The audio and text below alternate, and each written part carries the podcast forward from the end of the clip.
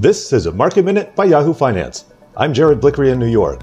Stocks are mixed as the S&P 500 just climbed into the green and hit a record high, while the Dow is off 45 points and the Nasdaq is down a third of a percent. Consumer discretionary is the leading sector, with its biggest component Amazon up nearly half a percent. The chip sector is in focus today as industry leaders meet with President Biden over the growing chip shortage. No announcement is expected, and chip stocks are largely down, though not necessarily a result of the meeting. But NVIDIA is jumping on news it will make its first central processing unit, or CPU, which would complement its suite of graphics chips. It's another blow for Intel, which has more than 90% of the server CPU business. NVIDIA is up 2.5%, while Intel is down 4%.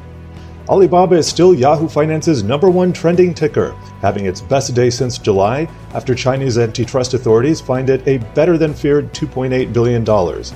On a technical basis, a close over 245 would be bullishly constructive. Bitcoin is holding around $60,000 after hitting a record on some exchanges, but not Yahoo Finance yet. That's as excitement builds for Wednesday's Coinbase debut on the NASDAQ through a direct listing.